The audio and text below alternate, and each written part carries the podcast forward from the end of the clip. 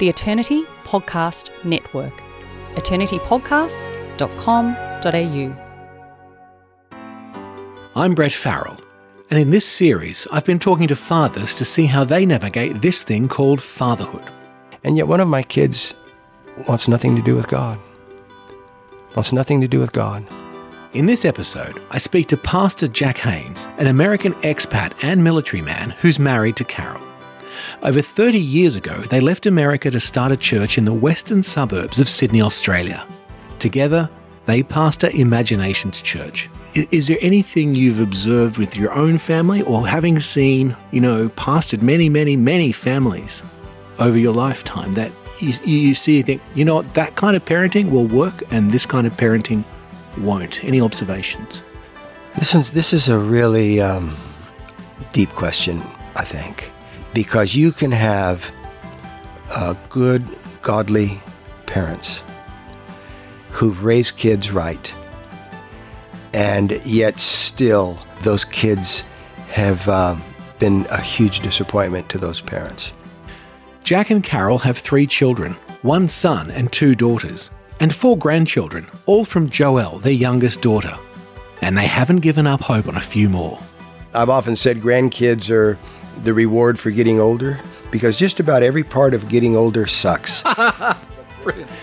Jack reflects on life's choices, children, and change. if you were to ask me the question, do you have any regrets as a father? I would say yes. Is there anything you've observed with your own family or having seen, you know, pastored many, many, many families over your lifetime that you, you see and think, you know what, that kind of parenting will work and this kind of parenting won't? Any observations? You know, I guess you have two choices. You can grow older and grow bitter. You know, I've seen some real cranky old codgers, really like unpleasant. Or you can grow older like a like a fine wine. I'm Brett Farrell, and this is Fatherhood. Pastor Jack, thanks for joining us today and talking about not only fatherhood, but grandfatherhood. Well, it's a it's a pleasure, Brett. Thank you for asking me. Now, I couldn't have picked anyone better for the topics we need to cover today. What is it about being a grandparent that you do things with your grandkids that just drive your kids nuts? Why do grandparents do that? Uh, maybe it's uh, payback is a bear. I don't know. now, see, I'm, I'm, I'm really uh, stumped here that you're starting off with what I know the least about, and that's about being a grandparent. I've often said grandkids are the reward for getting older because just about every part of getting older sucks.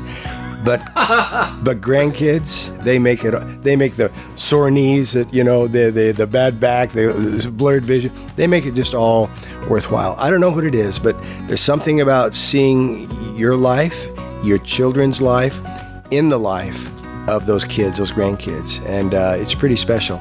But yeah, it is kind of good, you know, to. Uh, oh no! Don't do that. They've never done that before. Uh, excuse me. They have actually done that before because I took them and we did that. But how, do, how does it work? What, what's the emotion like when you find out you're going to be a grandparent for the first time? Is there any parallel to finding out you're going to be a father? That's a great question. I, uh, you know, being a father was like traumatic almost, uh, wonderful. Finding out I was going to be a grandparent was ecstatic.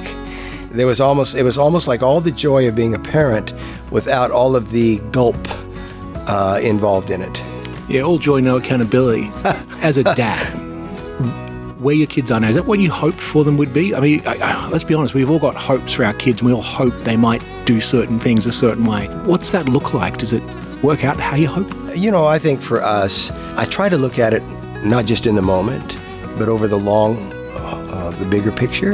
And uh, there have been some amazing ups and downs and uh, their own life situations, but we love them. We're we're close, uh, and uh, it, in some ways, it's almost like I've got this little thing in the back of my mind that says, "There's more of this wonderful adventure to come."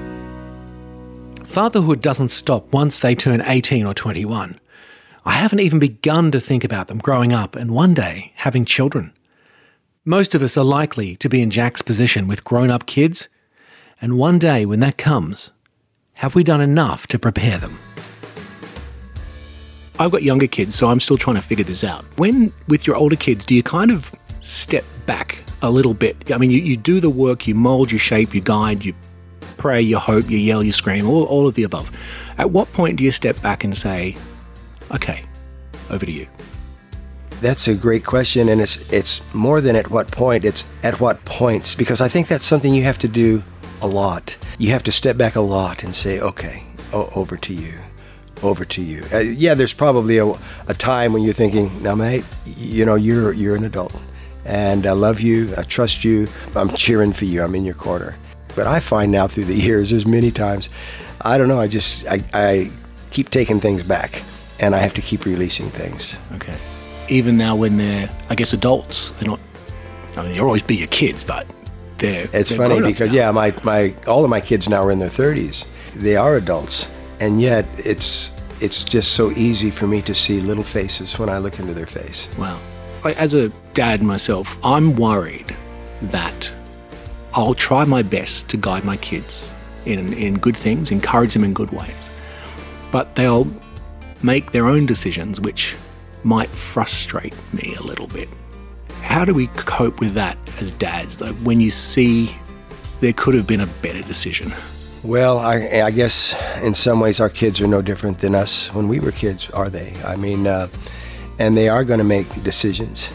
I think the best you can do as a dad for your kids is to love them, believe in them, uh, believe that when it's all said and done, that even if they've made a bad turn or done something that grieves you or, or disappoints you, that uh, God has a big, big view.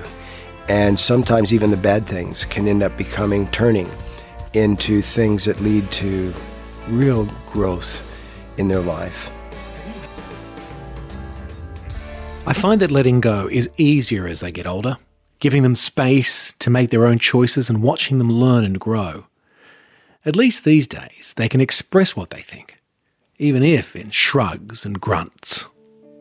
Have you had that moment where you've sat back, perhaps you've been nervous, anxious for one of the kids, and you see, I guess, the growth moment come out of something which you were a bit worried about? Yeah. One of my daughters, when she was in high school, she was going through a real difficult time. Her and I clashed one evening over the over the meal, and she just really ticked me off. You know, I got so mad.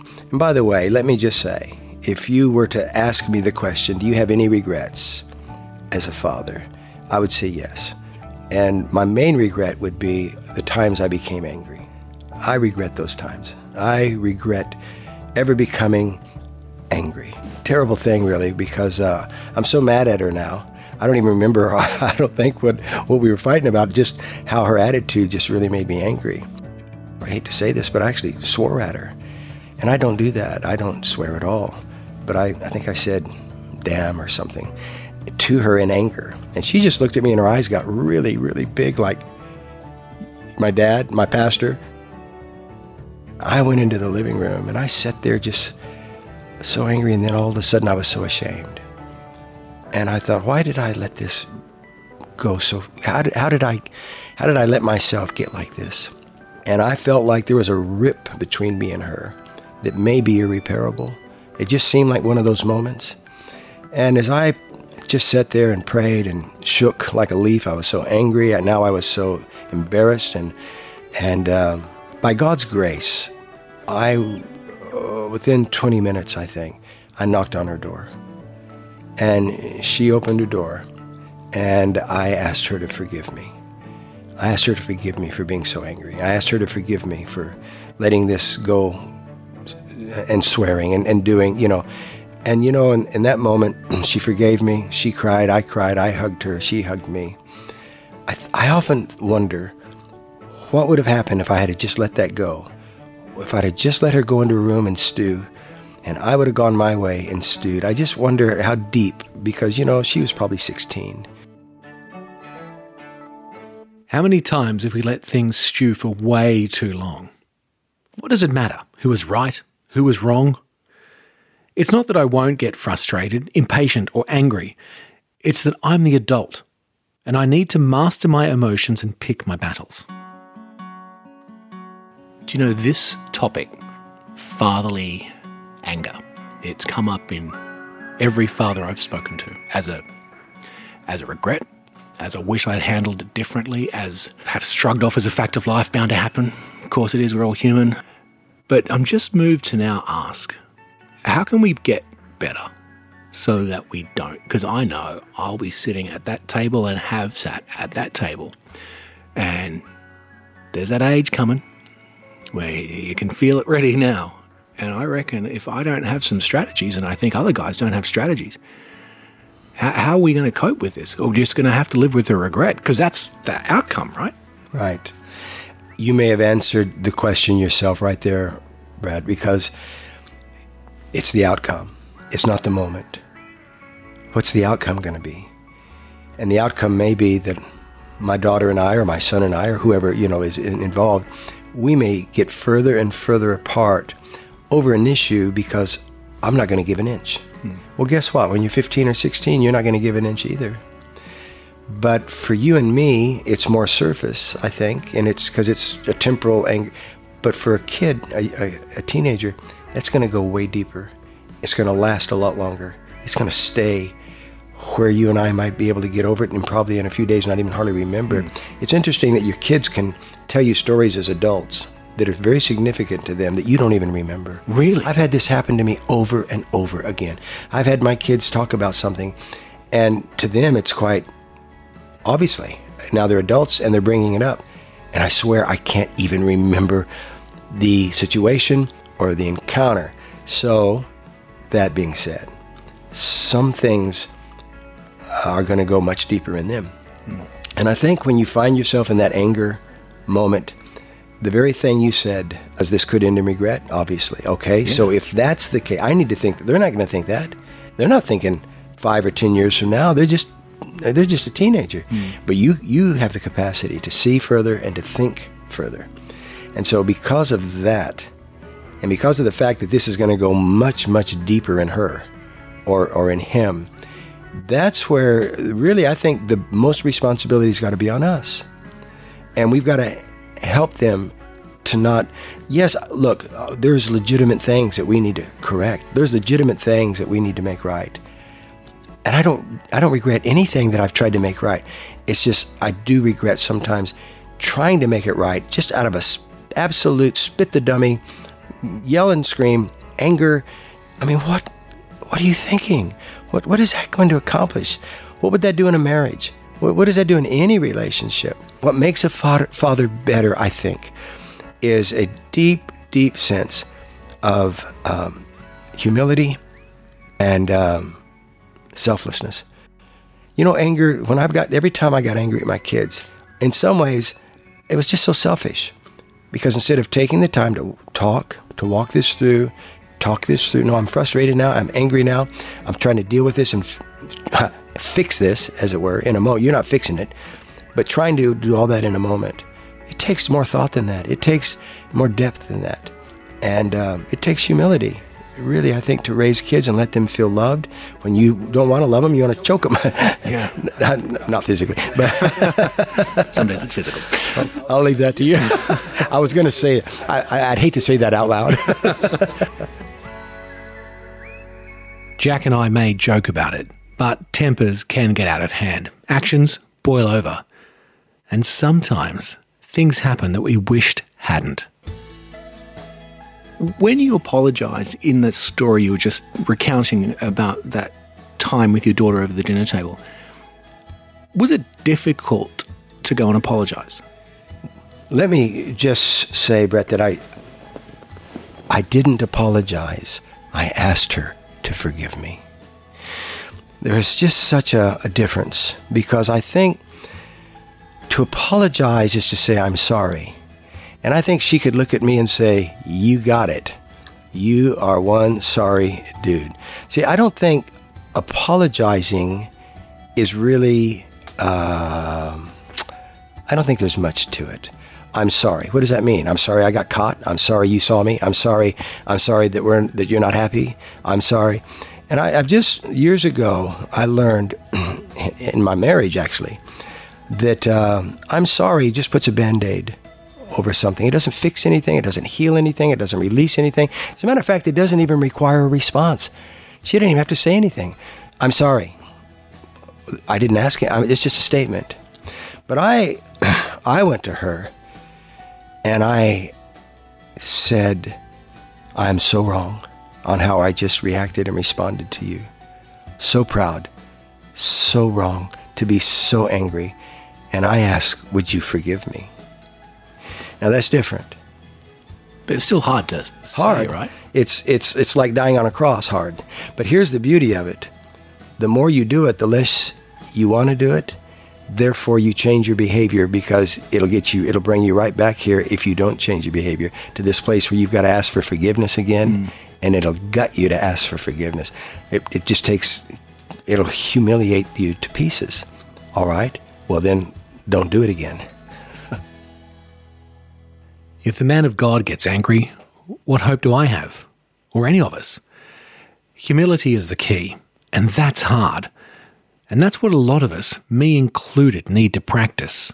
But admitting your wrongs and asking for forgiveness, well, that's a game changer. Is there anything you've observed with your own family or having seen, you know, pastored many, many, many families over your lifetime that you, you see, you think, you know what, that kind of parenting will work and this kind of parenting won't. Any observations?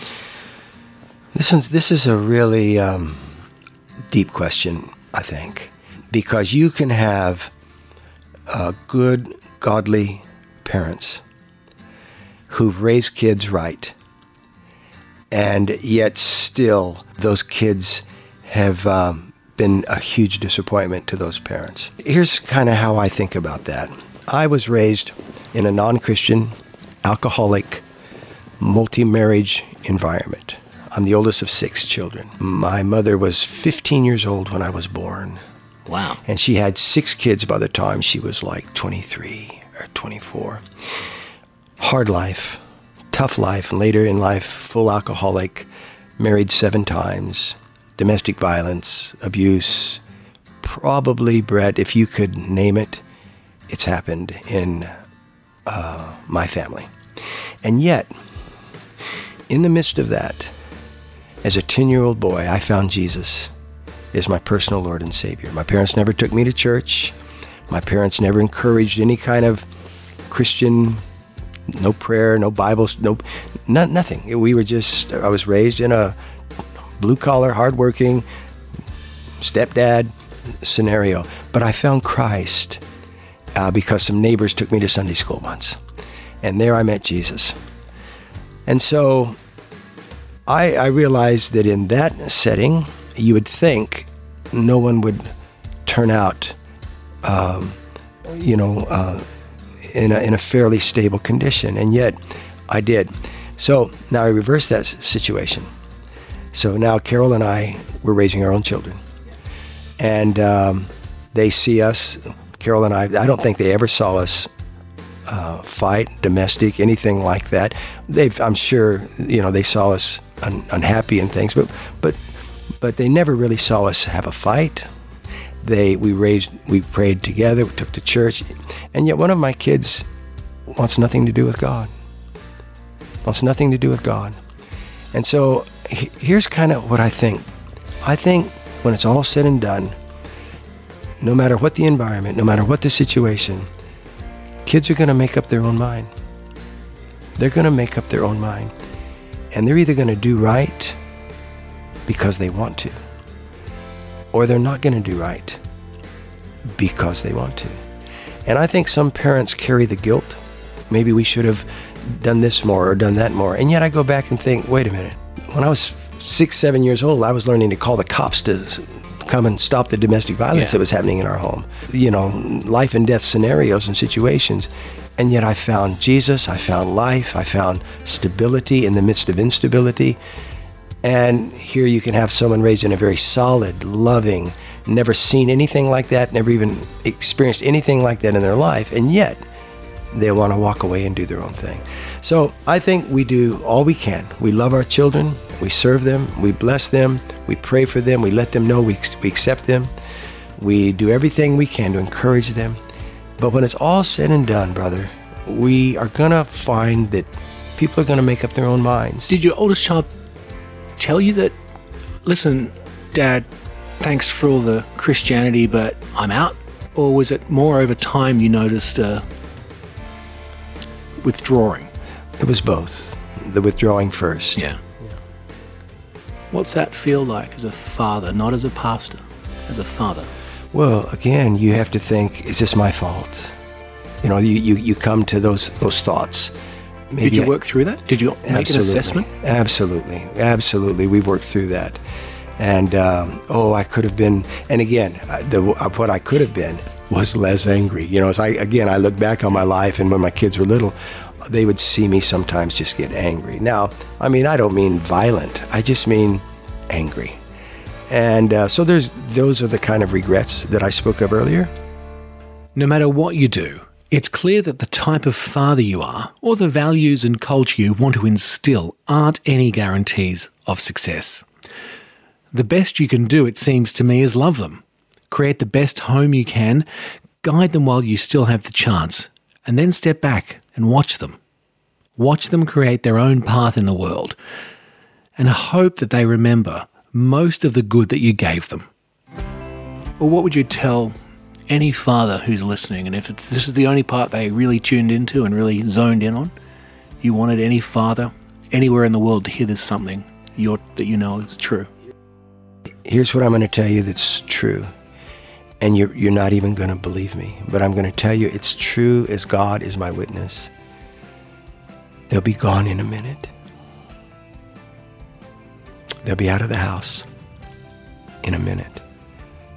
And so, mate, whatever you're going to sow into them, whatever time you're going to give them, whatever quality impartation you're going to do, I'm telling you right now, you think, oh, these kids, are they ever going to grow up? Oh, these kids, are they ever going to quit crying? Oh, these kids, are they ever going to quit being a mess? Well, let me answer you yes. And it's almost instantly. The, the one thing in my life that I almost feel cheated of, and I'm very careful when I say this, I almost feel cheated, is how fast my kids were gone. It's like I had them. We moved to Australia. We started pioneering. And the next thing I know, they were adults. God doesn't owe me anything. But if there was anything I ever felt maybe that God had shortchanged me on, was how fast my kids grew up. And I wished it wouldn't go have gone so fast. I feel like I could have done better things. I just never got to it. I just never implemented some things. Yeah. And so this is the God's truth. It doesn't feel like it when they're kids. It doesn't feel like it when they're there. It feels like this is the rest of your life. It's not the rest of your life. It is a brief moment in your life. So mate, mate, don't don't let it don't let it slip. With the Jack who's sitting here today, if you took him back to the dinner table and your daughter was 16 at that same night, what would Jack today have done that Jack back then didn't? I think I would have listened instead of spoke. You know, I'm very adamant with what I feel, very adamant with what I think. And but this particular daughter, we're so alike that it's dangerous. And uh, I think that she deserved uh, the respect uh, of a young woman. And um, I didn't give it because I felt I deserved the respect of her father. I hope, I hope, Brad. I'm just, all I can say is I hope that the man that would sit at that table, if it was me right now, and that was her, that I wouldn't just see this mad moment of, you know, badness, but that I would see how precious she is and how the joy she is to me and, and uh, what a beautiful person she is and, and help her through this problem instead of add to it. As dads, we want to guide and train them. But Jack is making me look back from a child's perspective. Their world today is one that I never had. None of us has. And we should try to understand it, and we should try to be the solution. They won't always agree with us. And that's hard with matters so central to who we are. My child has to make up their own mind. It's a heartache, of course, because for me, you know, my faith is like my core. It's like my life. It's like so much of my life flows out of my faith. Mm. And here's a child that I love with all of my heart that's not connected to that part of me at all, which is like the biggest part of me. And uh, and so, but we've we've learned. The other thing we learned to do is not beat ourselves up for a decision that they make as young adults. Okay. A decision that they made. And so, what is the answer to that question? Individual choice, individual decisions. It sounds like over the years, and I'm talking from when the kids were young right through to as we sit here today, that you've softened. Feels to me like you've softened. But sitting here today, what's changed you? Is it those events that happen with your kids, or is it other things? I do believe that my life has changed. I believe I've changed. And I think, you know, I guess you have two choices. You can grow older and grow bitter. You know, I've seen some real cranky old codgers, really like unpleasant. Or you can grow older like a like a fine wine. I think you have a choice, and as you grow older like that, you grow older with more value and more insight and more to offer, and more love and more tenderness. And uh, my goal is to be more more like Jesus. You know, I, I read a quote the other day. Um, I think it was from Bob Goff, and uh, he said, You know, we're always trying to become better versions of ourselves. When what we really need to do is to become a replication of Jesus.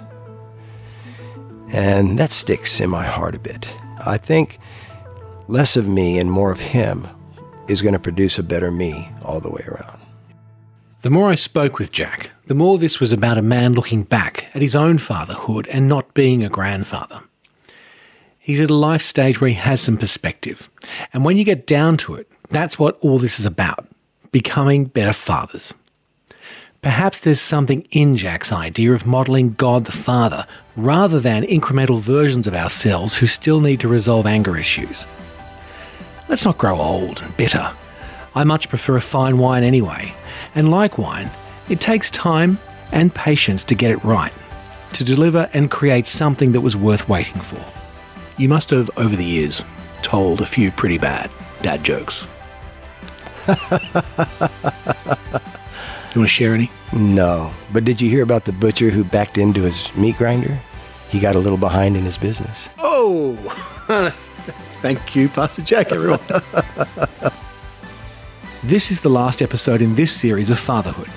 Thank you for joining me as we heard from fathers, expanded our dad skills, and together navigated more of our way through fatherhood.